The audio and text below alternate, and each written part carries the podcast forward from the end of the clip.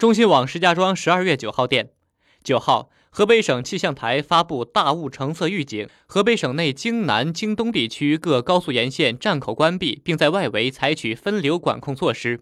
河北省气象台九号六点左右发布大雾橙色预警信号。九号白天到夜间河北保定廊坊及以南的平原大部分地区和唐山西部仍将有雾其中石家庄衡水邢台和邯郸大部的能见度不足两百米。